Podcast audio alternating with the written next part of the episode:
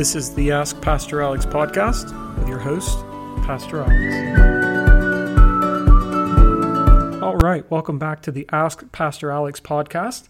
Um, we're here with another episode and another question to answer. And the question this week is What should we think about the Asbury revival? Good question. Uh, really appreciate that question. Incredibly relevant question, too, because uh, the Asbury revival, as it's uh, being referred to, is still going on at this point. I think it's getting pretty close to two weeks. Um, at the time of the recording, I think it's it's getting pretty close to two weeks. For those who might not be familiar, Asbury Seminary, uh, they were having their regular chapel service, and the speaker was giving his uh, message. At the end of the message, he concluded in prayer, and then it's my understanding that students remained there at the chapel and began to pray. And that blossomed into some more worship songs and more prayer and confession. And it just continued. And it's been spontaneous and unplanned. Uh, at least it started out that way, is my understanding. And, and people have been participating in what's being called the Asbury Revival ever since then. Again, I believe at this point it's about two weeks. And it's gotten a lot of attention, right?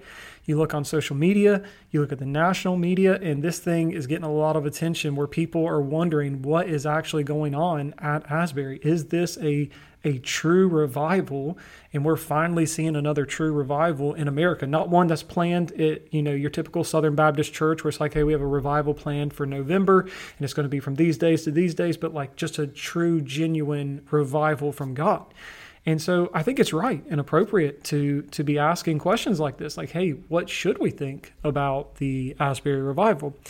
And I just want to start off by saying, number one, I can't tell you what to think right, about the Asbury revival. Um, I don't want to tell you what to think. I want to help you think, and I want to be able to give you tools and resources um, for thinking and, and maybe give you some ideas for how to think through this. But but at the end of the day, you should do your own research. You should be well informed. You should look to the scriptures, and then you should form your own opinion based off those things, uh, rather than just taking what I tell you and, and running with that. So I, I, don't ever want to just tell you what to think, but I, I want to help you think through these issues. And so as we come to a situation like this in the Asbury revival, we need to understand that there are typically two common responses immediately that happen when you hear about a revival or some great movement of God.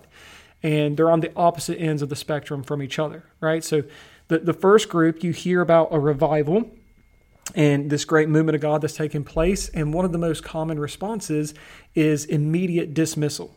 This is kind of the, the cynical, maybe overly critical group, and they uh, are very staunch and they they like things nice and neat and orderly and and like to try to have everything work in a certain way. And so when they hear about a revival, um, they are quick to dismiss and they'll say, "How can you be so foolish to believe that this is actually a true revival and a true movement from God?" And so there's there's this kind of condescending attitude, like you should know better. You should know that this isn't a true revival. That kind of a thing might not happen anymore. If it does, it looks like this rather than like this.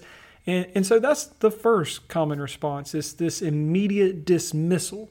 But I think there's an equally unwise response that's just as common, and that's immediate affirmation, immediate approval right? And and you see a lot of people do this. They immediately jump on with their opinions of the situation and they say, "Of course, this is a true revival. How dare you question this true movement of God?" Well, well, how do you know it's a true revival? Because it is. Clearly it is, right? And, and so they just give their immediate affirmation to this and their immediate approval, and they also have a condescending attitude. Uh, I would say maybe the dismissal group kind of looks down on you intellectually, like, how could you be so foolish? And this group looks down on you spiritually, and they're saying, how can you deny this true spiritual movement of God that's taking place? You should know better than that. If you were uh, more in line with Christ, or if you were holier, then, then of course you would immediately say that this is a true movement of God. I've even seen some pastors and prominent people. Uh, talk about the fact that if you're judging a, a, spiritual movement from afar, that says more about you than about that movement. And and I'm over here like, well, hey, can can we just maybe have like a middle ground? Is there is there something so wrong with taking the middle ground? Because I think it's unwise to immediately dismiss what could potentially be a true movement of God. And I also think it's equally unwise to give your immediate affirmation and approval of something without any level of discernment or critical thinking or evaluation. Those things aren't unbiblical. It's not wrong to question and ask good critical questions and to investigate something before you give your approval to it.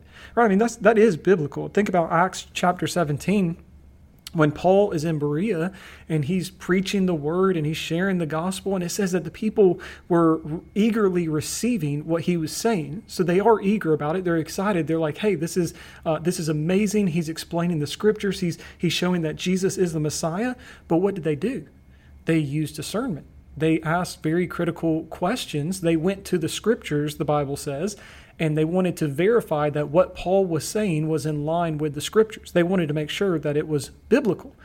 Well, I'm wondering, well, why can't we take the same response here, right? Like, what, what's so wrong with taking a discerning response? And I do think that's probably the best response, and at least maybe the most biblical and, and wise response we can take is is the discerning one and, and, be like the Bereans and look in Scripture and say, okay, is what is happening at Asbury in line with what the Bible says about true revivals? And uh, are the things that are going on there in line with a true movement of God? There is absolutely nothing wrong with asking those type of questions. In fact, I think it's very helpful and very biblical uh, because the Bible also warns us. I think this is important to remember in 1 John chapter 4. The Bible says, Beloved, do not believe every spirit but what does the Bible tell us to do? But test the spirits to see whether they are from God. For many false prophets have gone out to the world. Well, there's the Bible telling us exactly how to handle the Asbury revival. Don't be immediately dismissive of it. Don't be immediately affirmative of it or approving of it. Rather, test the spirits because not every uh, everything that claims to be a spiritual movement is a true spiritual movement. That doesn't mean that this one is not. It just means test the spirits. Not every spirit is from God. And so I think that is the approach that, that we need to take because uh, we need to be looking at the Asbury revival and we need to be asking some really good questions. Uh, I've seen a lot of stuff that is trying to put it down. I've seen some reports of maybe the the leaders who are going and leading worship there, and some things about them.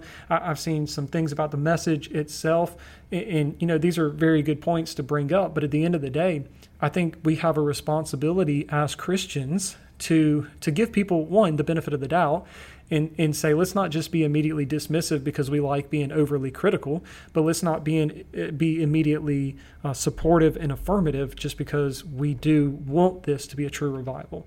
I think we look at what's going on we see if it aligns with Scripture. We look at what is being taught there and said there at the revival. Uh, we look at the movement itself and what is going on. And we begin to ask very important questions about if that aligns with what the Scripture says a true revival is and what a true revival uh, looks like. I think we need to remember that all true revivals are known in time. So we don't have to come to some sort of conclusion on our own thoughts, even right now. I think it's okay to say, I'm not sure if this is a true revival or not. I'm not saying that it's not. I'm not saying that it is. I'm saying I don't know. But time will tell. Uh, time is going to show us what to make of this revival and its long term effects. Is it going to be something that dies out and has no lasting impact on the people who were there, the people who continue to be there, the area, the school?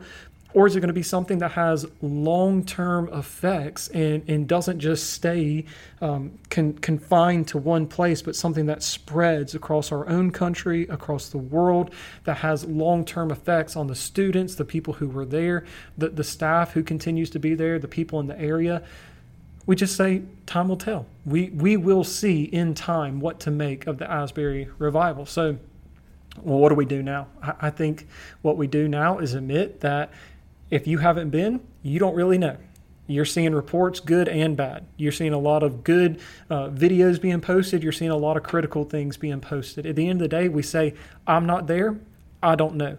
I can say I'm pretty confident that there are certainly people there who have experienced true revival, who have been awakened to the reality of their sin, and they, they have been convicted by the Holy Spirit. They have felt the conviction of the Holy Spirit. Maybe they have turned from their sins and trusted in Christ for the first time, and now they are giving their lives to Jesus.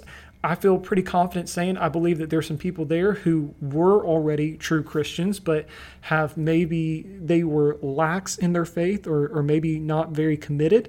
And when they went to this revival or whatever is going on here, they experienced uh, an awakening spiritually that they had uh, became aware of the fact that they had become lax in their faith um, and they were awaken to the reality of ongoing sin in their life, their need to commit to the spiritual disciplines and grow closer to Christ in, in that relationship with Him. Uh, they had a renewed fear of the Lord and a desire to be in His Word and live in accordance with His Word. I feel very confident saying that, that there are people there who have experienced those things. I feel also just as confident saying that I think there are many people who are there who maybe went for the wrong reasons, who maybe just went strictly out of curiosity and not to experience a movement of God. I think there are probably some people there who genuinely are dedicating themselves to prayer and worship. And I think there are probably some people there who are trying to keep this revival going as long as they possibly can. I think both things can be true at the same time without having to dismiss the whole thing entirely or approve of the whole thing entirely. So, what can we do as Christians? Well, I think one of the best things we can do is pray. That's always one of the best things we can do because uh, God works in prayer and through prayer, and He uh, He can do great things uh, through the prayers of His people. And so, I think one of the best things that we can do is pray Lord, if this is a true revival, I pray that you will keep it going. I pray that it won't just be confined to Asbury Seminary, but I pray that it'll begin to spread to the to the community and then the, the, the state and then the nation and then the world, and that there will be revivals taking place all across our, our world. That I pray, Lord, that you would keep this revival going, that people would come to a true saving faith in Christ, that that those who were already Christians would uh, have a renewed commitment to Christ and his kingdom and the gospel and, and the Lord's purposes. But I think we could also pray, Lord, if this is not a true revival, I pray that some good will come from it. That you will use something that might not be genuine to bring about something that is good. I pray, Lord, that, that if this is not a true revival, that at least the amount of attention it's getting in the media and on social media will awaken people to their need for Christ and our need as a people for revival. I pray that people, because of their interest in what's going on at Asbury, will seek out a local church in their own community and, and begin to go to that church where they might hear the gospel preached and experience the conviction of the Holy Spirit. So, so we can pray that even if this is not a true revival, that the Lord would use it to bring about good from it, which we know that He does. He brings uh, uh, even in in bad situations or, or things that don't necessarily align with with what he wants he's still able to bring good from those things. So so i think the wisest thing for us to do in this situation is to be discerning and to be prayerful. And i think those two things are always good responses. So appreciate the question and i look forward to answering some more in the future